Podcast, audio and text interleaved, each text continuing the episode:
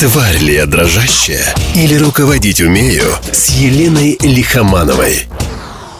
Дамы и господа, добрый день. Это Елена Лихоманова и наш подкаст «Тварь я дрожащая или руководить умею». Сегодня наш выпуск будет посвящен трендам. Тренды руководителя. Что сейчас уже не работает? Еще недавно было трендово, а сейчас уже нет. Ну, я считаю, что сейчас э, не работает слово «навсегда» а, слово навсегда. Я вот это сделал, у меня это получилось, и я могу в эту сторону больше не смотреть. Второе. Вот этот а, прекрасный тренд «я выйду из операционки».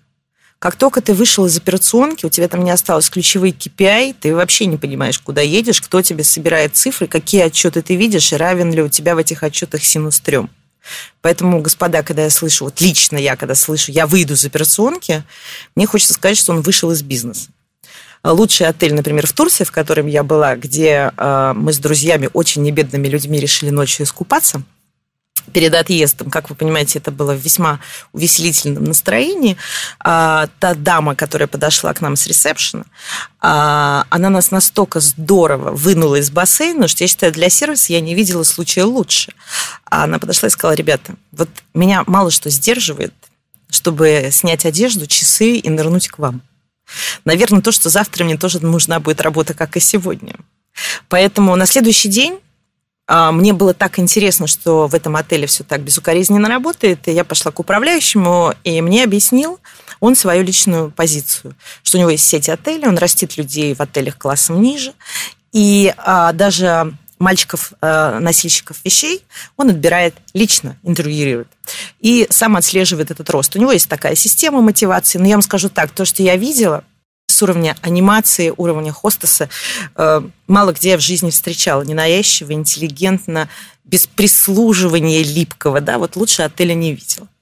Поэтому второй тренд это, друзья мои, если вы хотите увеличить вашу норму прибыли, вернитесь в операционку, посмотрите, а что у вас там по факту происходит.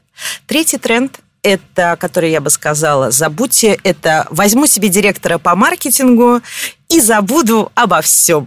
Он у меня будет крайне в продажах, и я буду их менять, буду ставить им какие-то свои хотелки, исходя из чего-то. Я знаю много людей, которые... Вот я взял директора по маркетингу и в него верю. Серьезно. А, директор в голове должен иметь образ идеального будущего, иметь люфт по отклонениям, по ключевым показателям того продукта.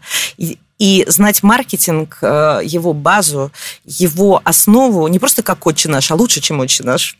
И тогда у него есть шансы. Вот это три базы. И четвертый тренд – это жесткая система мотивации. Вы должны понять, э, что не работает жесткий график, я не говорю сейчас об отраслях типа РЖД, самолеты, здравоохранение. Мы не говорим о больших системах, структурированных по смыслу продуктов, с жестким таймингом, с жесткими протоколами. Я не имею в виду жесткие протоколы по, как Four Seasons, как взбита подушка. Понимаете, никто не погибнет от того, как взбита подушка, а от того, как будет проведена по протоколу, не по протоколу серьезная операция, да, там риски другие. Поэтому давайте мы будем говорить так сказать, э, рядовом рядовой истории. Вы должны понимать, как меняется вообще жизнь современного человека. Вы должны понимать, с каким поколением Z, X, Y вы имеете дело, понимать их и уважать. Слово уважение я трактую как э, уважение, знать его важно. Что для Z важно, что для креативного человека важно, а, о чем вы грубо говоря, и это важно уметь э, увидеть и организовать рабочий день для этой группы ваших сотрудников с точки зрения не ваших видений, а современных видений. Нужно откликаться на рынок труда и на габитус, образ жизни того поколения, которое вы берете на работу. Зачем руководителю нужно уметь подчиняться? Руководитель, э, первое качество руководителя – это умение подчиняться. Почему? Если вы хотите тащить на себе все сами, то у вас будет средний результат. Вы не можете быть лучшим в мире маркетологом. Вы не можете быть лучшим в мире продажником, потому что жизнь человеческая, к сожалению, и мозг человеческий имеет понятные лимиты фокуса внимания. И все мы хотим работать в команде с людьми, качествами, сильно превосходящими наши. И когда к вам придет маркетолог, вот у меня девочка, девушка, дама, э, я считаю, одна из самых талантливых в этом городе, э, Люба. И она приходит, я говорю, Люба, я себе вижу вот рекламный плакат, э, вот он должен быть вот так, там должен быть вот такой вот, и там будет такая шутка. Люба говорит, конечно. Потом она мне приносит слон, съезжающим по шесту на пилоне. Я смотрю, это просто произведение искусства. Я говорю, она такая говорит, ну просто то, что вы говорили, конечно, послушала, но это сильно лучше. Все, э, вы взяли маркетолога, и он вам говорит, вы должны научиться собрать ему ресурсы и работать на него как рядовой сотрудник. Вы тот человек, который подтаскивает патроны вашим специалистам и вашим экспертам. И вы должны это делать четко, согласно тем обязательствам, которые вы взяли перед ними. Не барствовать, не царствовать, а четко знаете, что вы их обслуживаете в их процессе творения с вами вашего результата нужно уважать, что они тратят э, время своей жизни на вашу цель. Это ваш проект, ваша цель, ваше видение. И люди отдают э, не просто время за копейки или за очень большие деньги. Они с вами поделились своей жизнью. И вот это нужно уважать и уметь подчиниться их решениям, чтобы не превращалась работа в команде в социальную игру. Я директор, я так вижу. Когда наступают острые моменты, вот как у меня было ковидное совещание или как у нас вот специально военное время наступило, у меня прям надпись была, когда мы работали э, по четким серьезным вещам, появилась надпись «Я директор, я знаю, как лучше». И это был такой аварийный режим, сейчас надписи этой нет. Поэтому, если вы не умеете подчиняться, вы, во-вторых, не поймете, как чувствует себя человек в подчинении. Вы это быстро забудете. Соответственно, вы будете хреново руководить не уважая интересы человека в структурности, в постановке цели, в оценке результата. Вы очень быстро это забудете, это человеческая природа. Начнется барство, царствование, материале очень хороших специалистов, к сожалению, именно вследствие таких перемен. Ну и третье, самое важное, научиться подчиняться самому себе. Потому что ваша доминанта, она также мерцающая, вы же человек, несмотря на то, что руководитель, я бы сказала, вы прежде всего человек. Поэтому ваши интересы будут мерцать. Сегодня у вас поджелудочная, завтра у вас новая дама сердца. И нужно подчиняться тем обязательствам, которые вы взяли, а, той ответственностью, которая на вас будет стопроцентно а, лежать, и подчиняться интересам дела, которое вы затеяли. Вы можете поменять путь, как вы реализоваться, но вы не можете забыть о тех обязательствах, если вы хотите, ну, на мой взгляд, быть хорошим руководителем. Где грань между делегированием и контролем? Как ее почувствовать?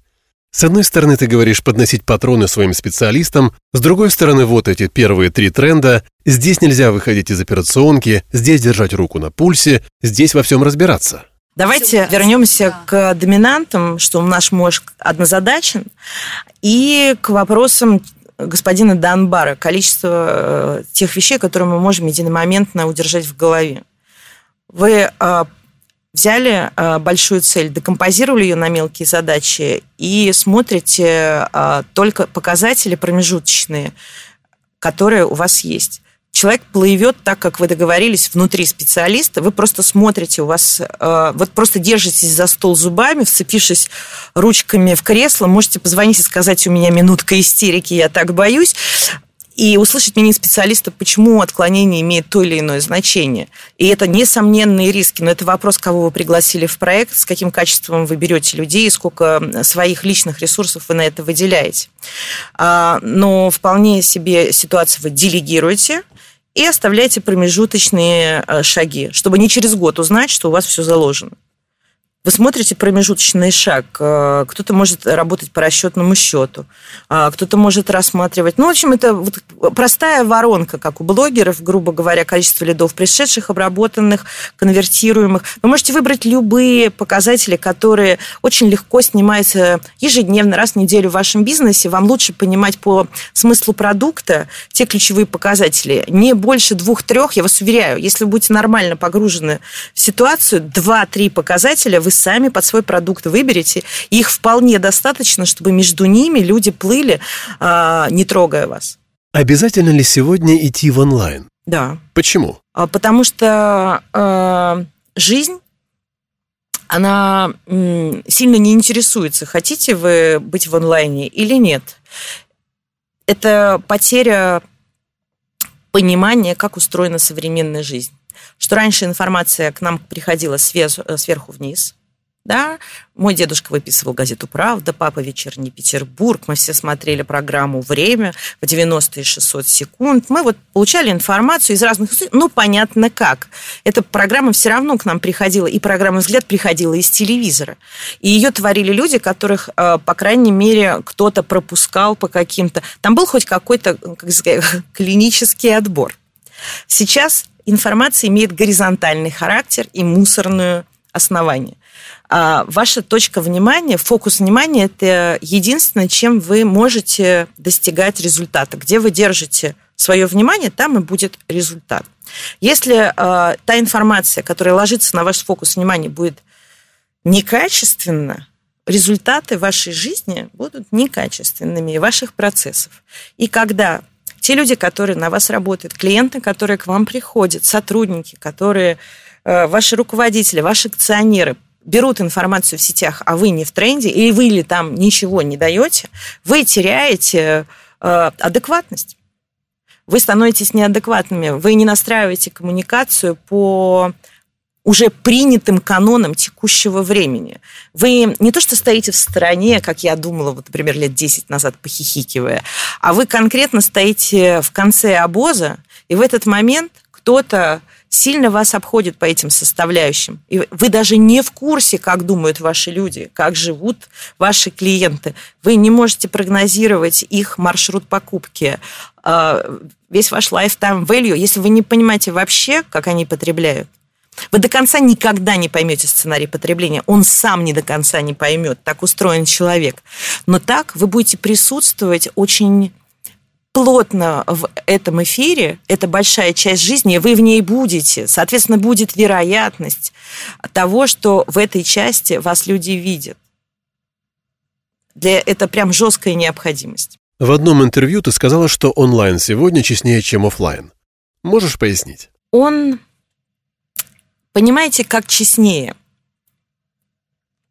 Что такое честность? Да, если мы говорим от слова честь и достоинство, по крайней мере, онлайн э, очень честно признает ошибки. Онлайн э, сильно быстрее.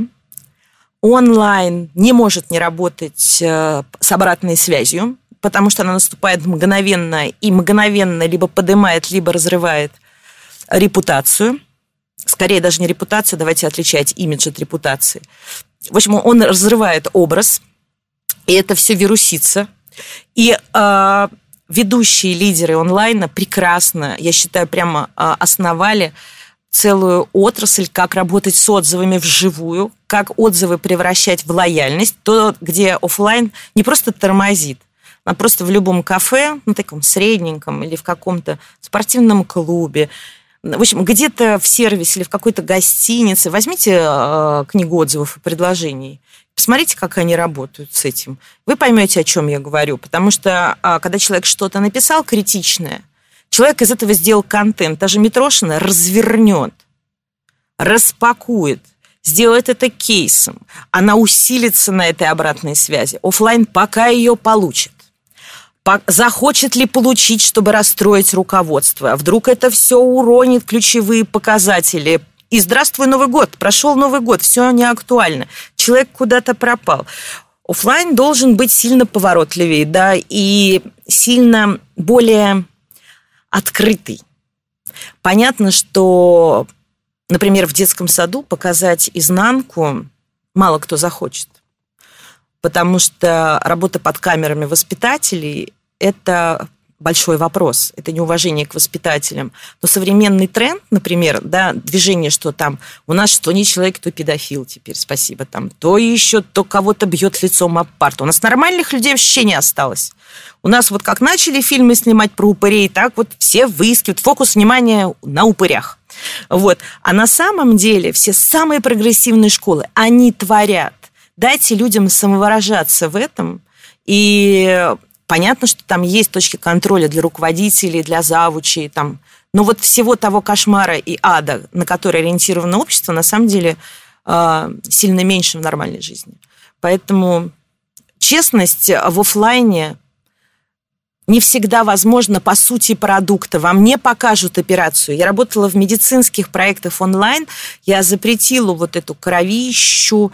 Вы покажите результат до снимки, расскажите, как человек пошел, как бы это случилось, как он вернулся в жизнь. А вот эти развороченные тела, которые показывают внутренности, ребята, вы не все готовы к этим картинкам. А если вы начинаете быть готовыми к этим картинкам со внутренностями, да, вот эти вот выдавливания прыщей, у меня вопросы к вашему состоянию. Это в терапию.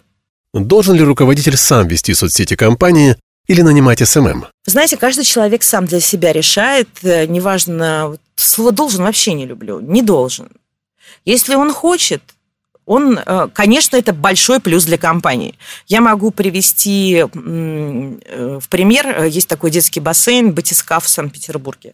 Там девушка Алина Суворова, она является блогером, с большим количеством подписчиков. Персонаж э, интересный, многогранный, такая снежинка, там есть на что посмотреть, есть и лайфстайла очень много. Так вот, она сделала, э, она ведет свои соцсети очень хорошо, сама. Я думаю, что они были первичны, исходя из того, как я за ней смотрю. И вот она офлайн бизнес совместила с этими сетями, он сильно помогает ей и по тем по компетенциям, по которым она прокачана, и то, как они ведут э, сети своей компании, исходя из ее опыта, который она получила как блогер. Все ли могут это сделать? Думаю, что нет. Думаю, что нет, потому что соцсети это отдельное искусство – но они дают большие плюсы. Э, когда мне все говорят, боже, там же все в фильтрах. Господи, человек может хоть где-то выглядеть как хочет. Это как бы извините, а, а, ему там нравится, и это может быть, кстати, мотивацией вести соцсети. Там хоть там выгляжу как человек, а, или там могу сказать, что думаю. Поэтому Конечно, хорошо, когда руководитель это делает качественно. Конечно, хорошо, это дополнительный канал, когда он может донести свои мысли до сотрудников и до клиентов. Есть руководитель RBI, я обожаю эту компанию в Санкт-Петербурге. Мне бы хотелось видеть более глубокие его сети и знать, как к нему приходят эти гениальные идеи. Нет искусства ведения этих соцсетей. Очень все плоско. Это такой пиар газеты «Правда». Я, жена, собака, мы в искусстве вдохновляемся Эрмитажем. Я могу привести так себе примерно уже без имени. Да? Там дама, она такую квартиру показывает, она руководитель многих детских центров, но у нее иногда бывает глагол «ложить». А она, знаете, имперский фарфор демонстрирует, она его ложит. Соответственно, ну, вопрос, кто это слышит, кто это видит, это неконгруентно. А, мало ее экспертной деятельности есть, я красотка. Ну, там другая доминанта у женщины. Поэтому это искусство. Нету хорошо или плохо. Есть вопрос, умеете ли вы, насколько вам важно, хотите ли вы попробовать этот инструмент. Я считаю, что мое поколение X сильно проигрывает от того, что ваша, наша экспертность, я тоже проигрываю от того, что мы не показываем себя по тем или иным причинам, а потом сидим, знаете, в дорогих отелях, смотрим вдали и говорим эти голожопики, как они надоели. Ребят, не надо за завидовать, они просто умеют. И в завершении выпуска твой личный рейтинг соцсетей. Ну, давайте так. А Я считаю, что а, для меня очень, вот лично мне а, заходит красивый визуал. Да? И мне вполне достаточно возможности нельзя грамма для того, чтобы вот это было и красиво, и умно, и быстро, и с обратной связью. На втором месте телега. Там более лояльная аудитория, близкий контакт, э, очень плохая аналитика, не вижу много, нет зависимости, но они очень быстро развиваются, и я знаю, как люди делают прекрасные кейсы. Э, второго, третьего места просто не существует по причине того, что усилий больше, чем удовольствия от процесса. Я стараюсь не заниматься тем, я знаю, что это необходимо, но это настолько неприятно, что я не нахожу на этого ресурса. Я говорю, да-да-да, нужно вылиться ВКонтакте любой ценой, но все это просто кровь из глаз от визуала, и от логики, э, и от согласований. Кто ты такой согласовывать мои? Ты что ты понимаешь в этой истории? Да, почему такое недоверие? Я повесил и повесил. Вот это вот задача модерации, они очень плохо решают, очень. Думаю, что на сегодня вполне достаточно. Мы с вами поговорили о том, как я вижу тренды в руководстве на данный момент. С вами была Елена Лихоманова и подкаст «Тварь или дрожащая» или «Руководить умею». До встречи, все получится. Тварь ли я дрожащая или руководить умею с Еленой Лихомановой?